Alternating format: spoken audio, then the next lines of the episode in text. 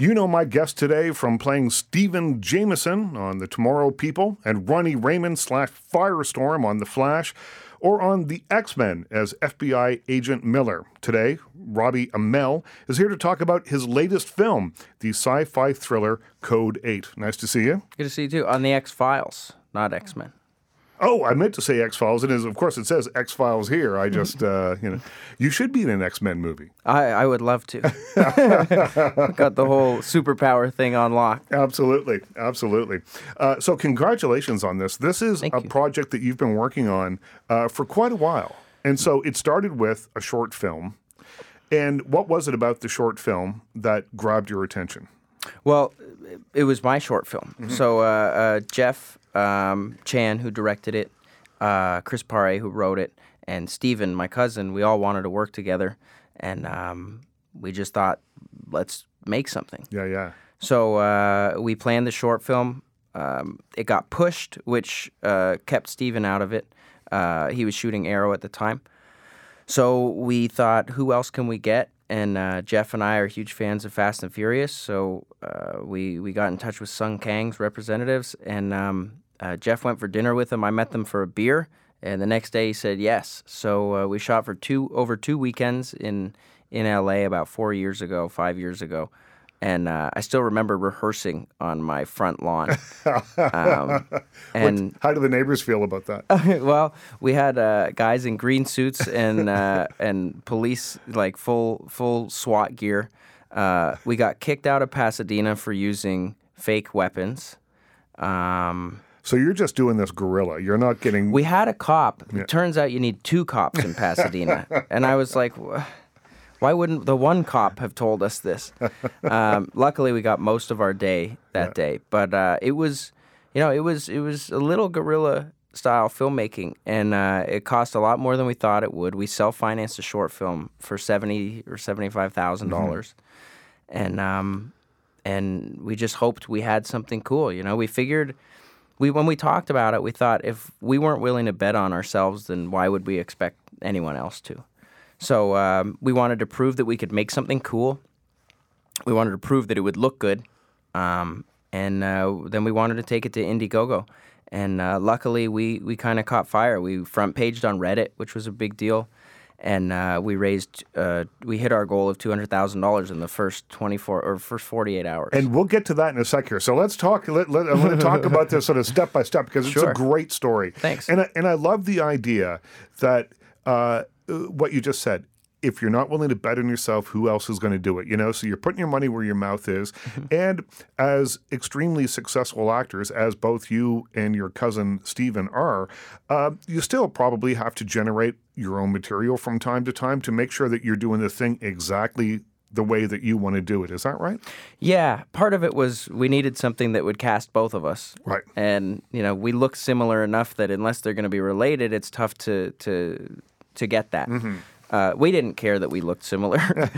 um, and then um, Jeff Chan, who is one of my best friends, I really wanted to work with him, and we were supposed to work together. And um, Tomorrow People, I was shooting at the time, that the date conflicts got in the way, and um, we just we just figured let's do it ourselves. Yeah. Let's let's find a way to make this work. You know, we know that it'll be in Stephen's off season, and uh, we just planned for a summer shoot.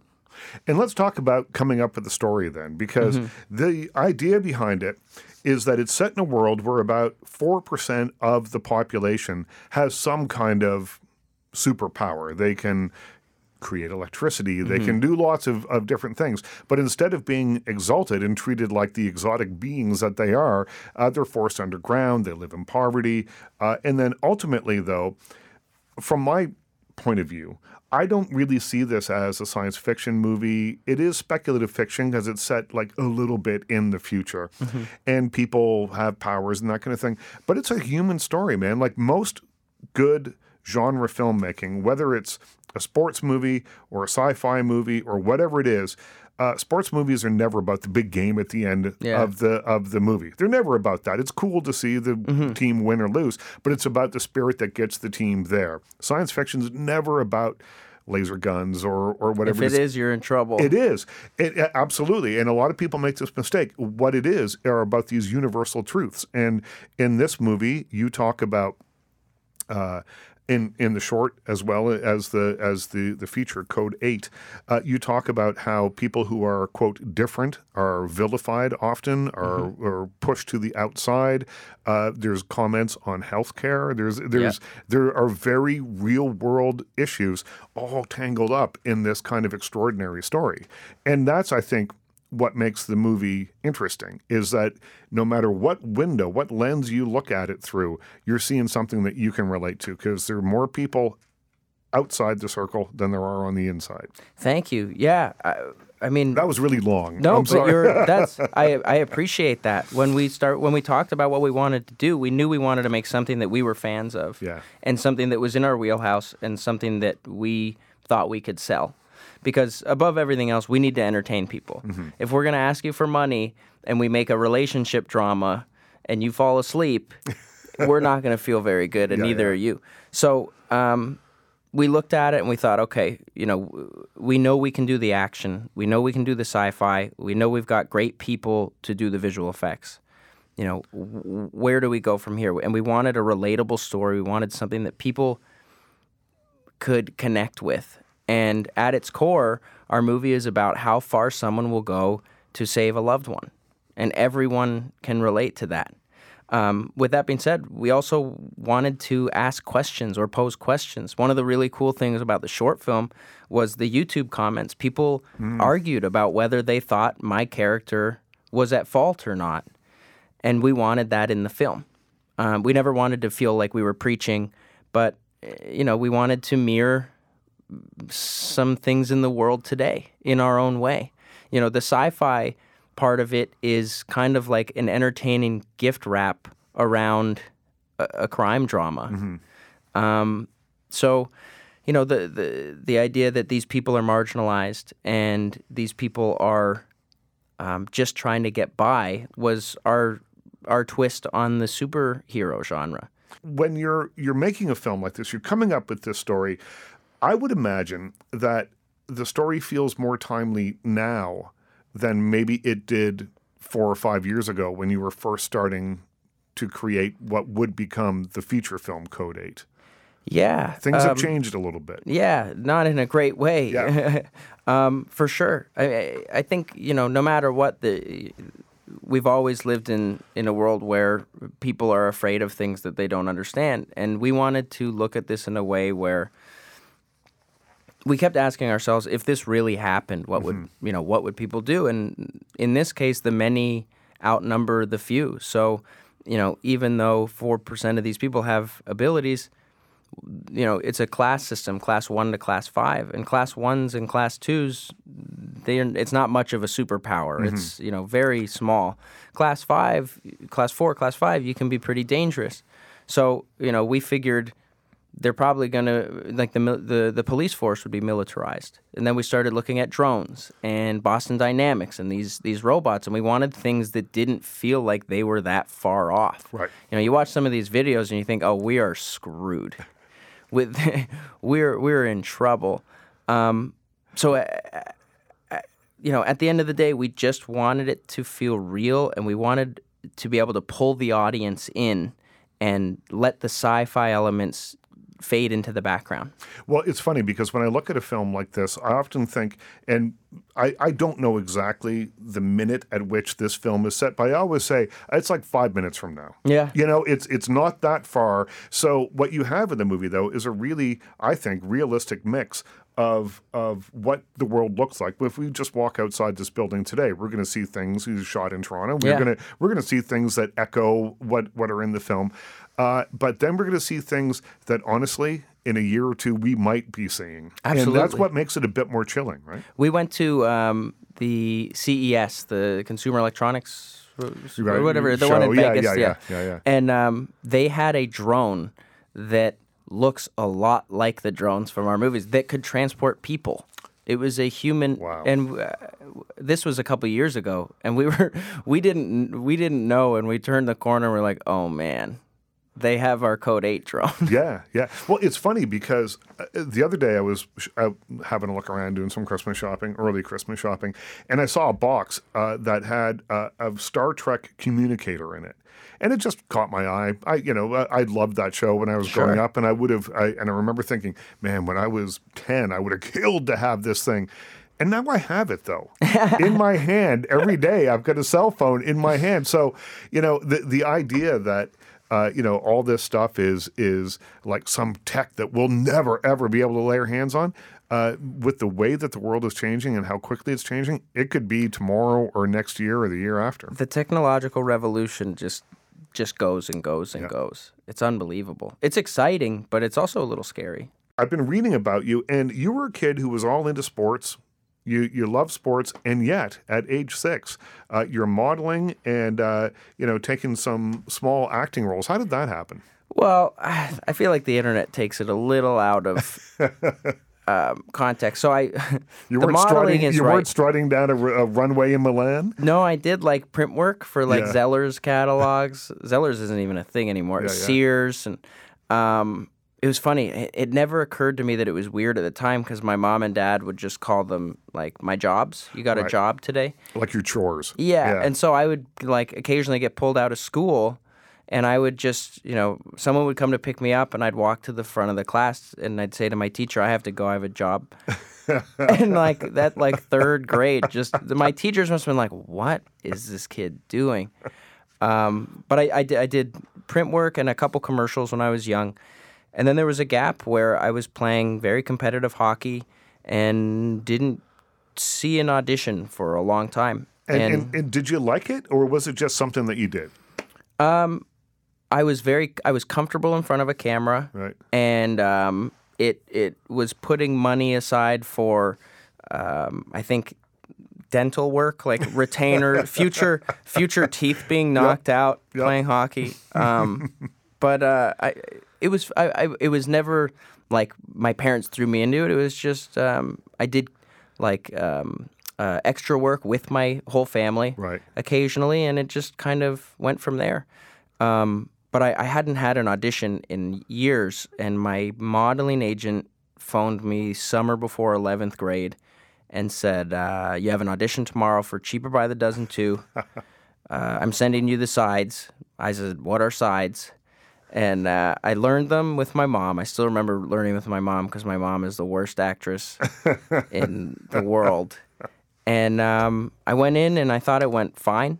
And my dad or my agent called me the next day and they said, um, We just got off the phone with- your dad. Did he tell you the good news? And I was like, No, did I get a call back?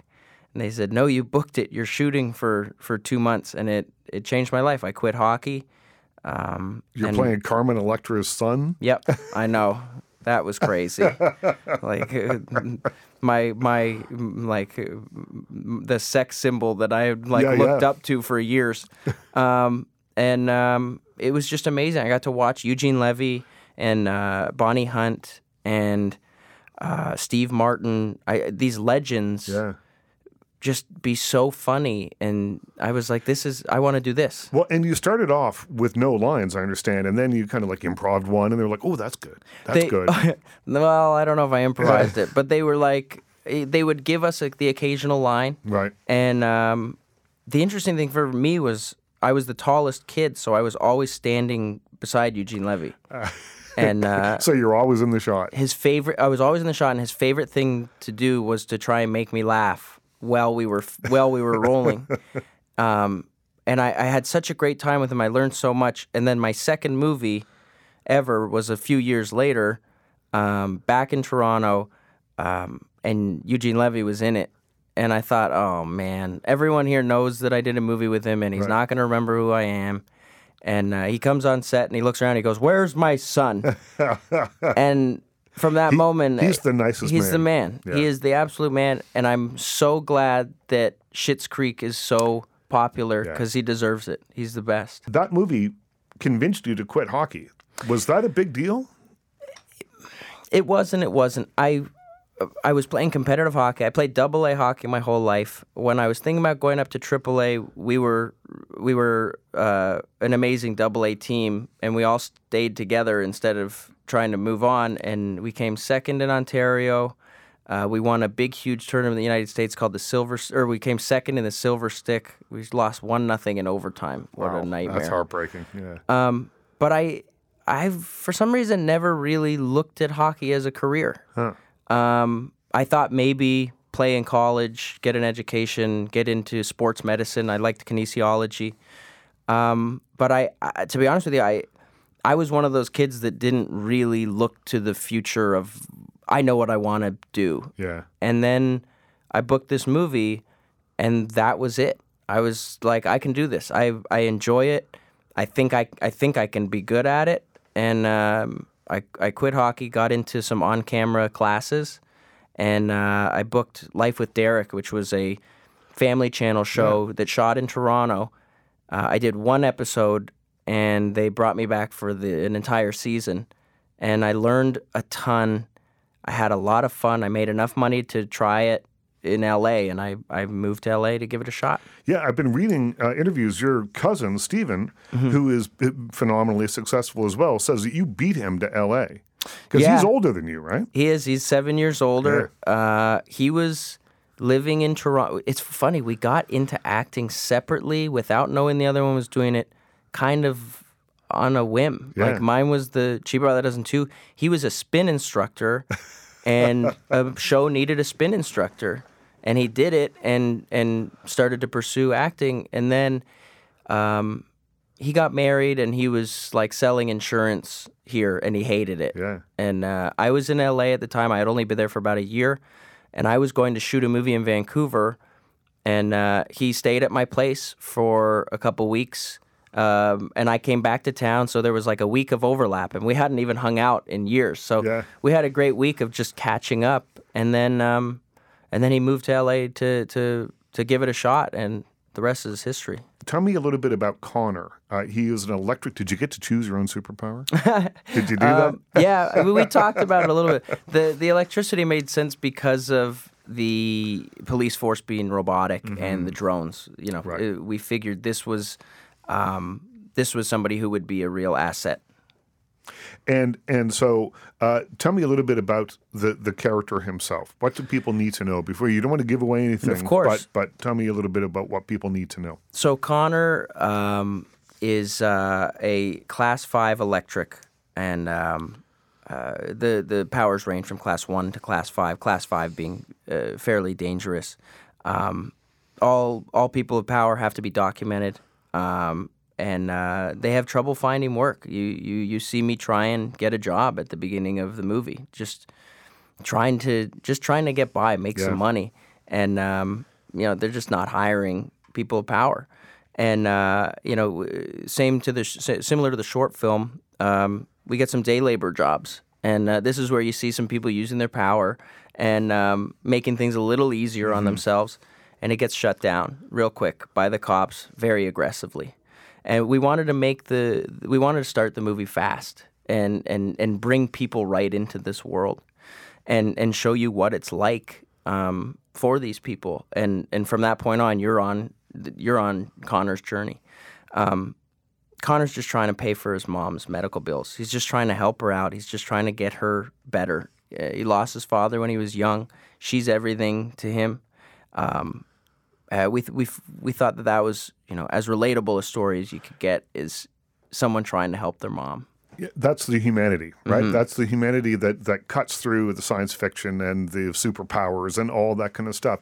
And that's what makes you care about these characters. And I would imagine that because you and Stephen have both played characters with extraordinary powers in the past in in other projects, that you perhaps had m- more insight into what fans would want or more insight into how to create these characters?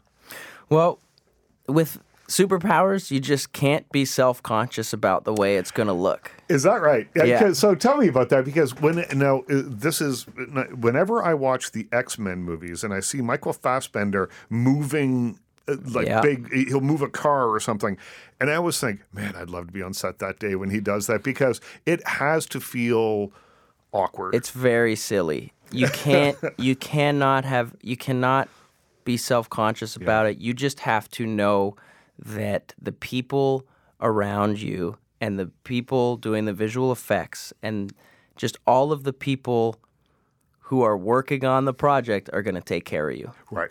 And luckily for us, we were making the project with friends, and our friends are very talented. So I never had any reservations about you know uh, doing any of the the fake power work. That's right. Um, but it's weird. I mean, you, you, you know, you, you have to you have to get past it very quickly. Now, you worked on this with your cousin Stephen Amell for a very long time, for about four years. Uh, what keeps you going at something like this? You know, a lot of people have a lot of projects going all at the same time, but you're not really working on them. If something gets catches a little bit of fire, you put some attention to it. You know, it goes back and forth like that. What was it about this, uh, or the sort of the reasoning behind it, that made you want to really jump in here? I mean, part of it was from the beginning. It was this will be cool. Let's try something. We get to work together. Yeah.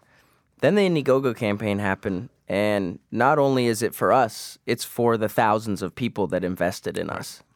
Um, after that, you know, four years, as long as it feels, it's light speed to get a movie made. Right, because you often hear people like Martin Scorsese tried to get The Irishman made for 25 years It's or something, or whatever it It's- is. Yeah, yeah, yeah, it's really hard. You know, uh, uh, there are hoops to jump through. Uh, we were very lucky in that with the Indiegogo money uh, mixed with um, telefilm, Mm-hmm. getting to work in Canada, uh, tax credits. You know, we kind of had the perfect storm of things going the right way uh, to make this movie. And four years, although sounds like a long time, it really isn't. Um, you know, we shot the movie two summers ago. We had reshoots this past summer. Part of that is Stephen's schedule on Arrow. Yep. We could only shoot with him during uh, June and July. So our hands were tied there, but editing the movie takes a long time. Visual effects to the scale of which they are. Hundreds of visual effects in this movie. Yes, and they had to be great. You know, Eh, the second anything looks cheap, it's going to take you out of the movie. And you know, we're not we're not Marvel, we're not Disney. Mm-hmm. You know, we don't have hundreds and hundreds and hundreds, thousands of visual Yeah. effects artists. We have a small visual effects house working their ass off.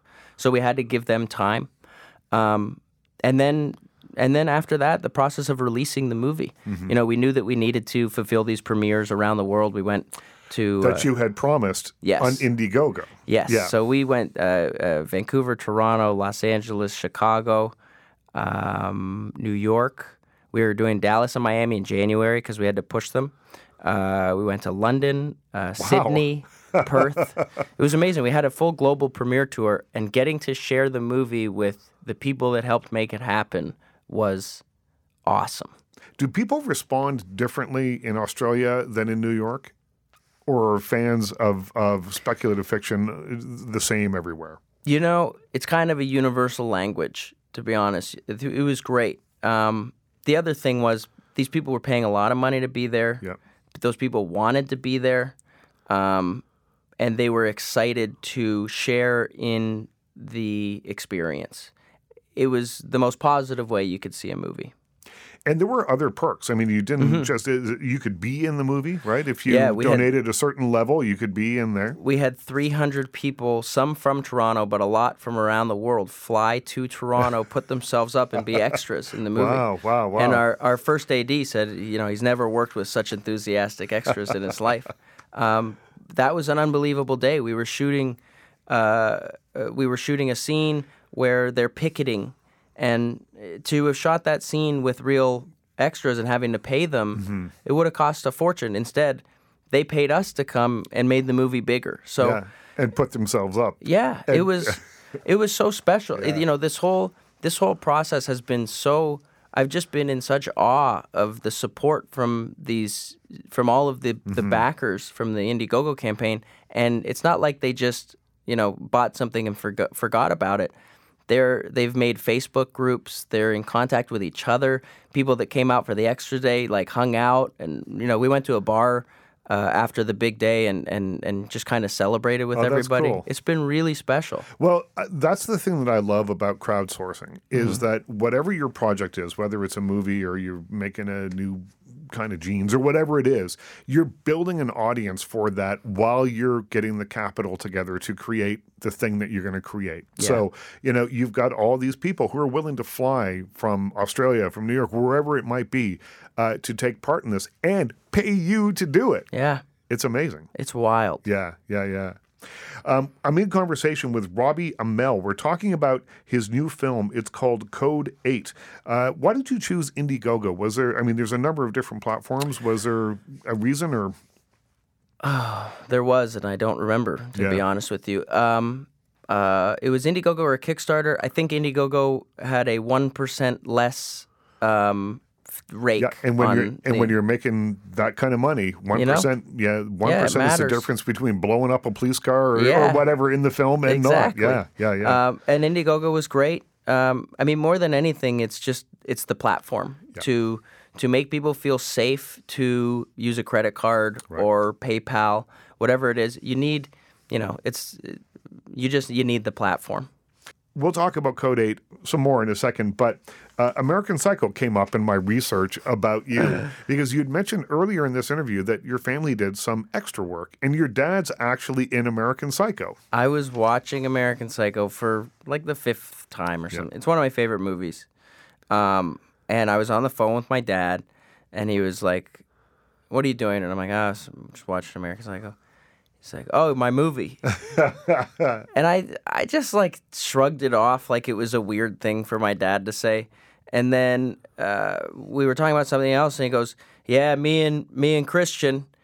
And I'm like, I'm like, what are you talking about? And he's like, I'm in that movie. Me and Christian Bale. And I was like, I've seen this movie so many times. You're not in this movie. And sure enough, he goes, go to the part where they're in the lobby, uh, or, or in the, the the bar, which ends up being at the. Oh man. Oh, I'm blanking on the name of the bar. It's uh the it's on King Street. Um, it's a hotel. Anyway, it's a hotel lobby bar. The King Eddy? Uh, no. No. Well, we'll get it. We'll, we'll Mm. I'll figure, figure it out. out. I'll text my dad. Yeah. yeah. And uh, sure enough, my dad is the bartender making crosses in the background. And if you're not looking for him, you won't see him. But if you're looking for him, it's clear as day. That's hilarious. And I said to my my reaction was, I'm really glad you told me, because if 20 years or 30 years or 40 years from now I was watching this and you were dead, so you were man. crossing in the background, I would be so freaked out. It's a message from beyond the grave. That's dark. my my wife's grandfather would often say, "Well, when I was on SCTV, and he did a lot of extra work, and he's all over SCTV. way. yeah, he's, he's bartenders. He's in the background. He's all over it. It's hilarious to me. So good. um, so I guess you know it's in your blood. Performing is in your blood. I know. My dad still worked with the biggest star of all of us, though, Christian Bale. Yeah, that's funny, right? I love me and Christian. So, what did you learn as a producer uh, on this film? Oh man, uh, so much, so so so much. F- Just like watching and creating a movie from the ground floor is it's unbelievable how much goes into it, how many people work on it. Um, you know, it, and our movie's not huge. It's a it's a big movie, but I mean. I couldn't even imagine what goes into making one of those Marvel movies. Well, Gareth Edward, when he directed uh, the first sort of well, whatever it is now, the first or second reboot of the Godzilla movies, Mm-hmm. Yeah. he told me that being at the helm of a movie that big was like watching all your best friends blindfolded running around in traffic. Is what he said it was like. He said it was nerve wracking every single day. Yeah, you're just put. You know, I I watched Jeff, who is an amazing director. You prep as much as you can, Mm-hmm. and then once you start filming, it's just put out the fires as they start. Yeah. Because there's always going to be things. There's so many different departments. There are so many things that can go wrong. You just prepare as best you can, and then that's it. Like you know, Jeff. uh, Jeff was really interesting when I was talking to him about it. He said, you know, most of my job as a director is done before the movie starts. He's like, I have to hire the right people. We have to prep everything. He's like, once it gets going, I just, you know, I shift things 10, 15 percent. Right. He's like, "But it's already in motion at that point. You know, the train has left the station. Um, the other interesting thing as a producer is seeing the casting process mm-hmm. from the other side. Casting is like 90% of it, right? Casting is so important. The other thing is, we we read people who did unbelievable jobs, but just weren't innately the character. Right. And it's because we had something in our head before they walked in the room, and they weren't that. With that being said, we had our mind changed completely on a character that came in Right. um, Kyla, uh, who uh, uh, who has not done anything before. This was her first real movie.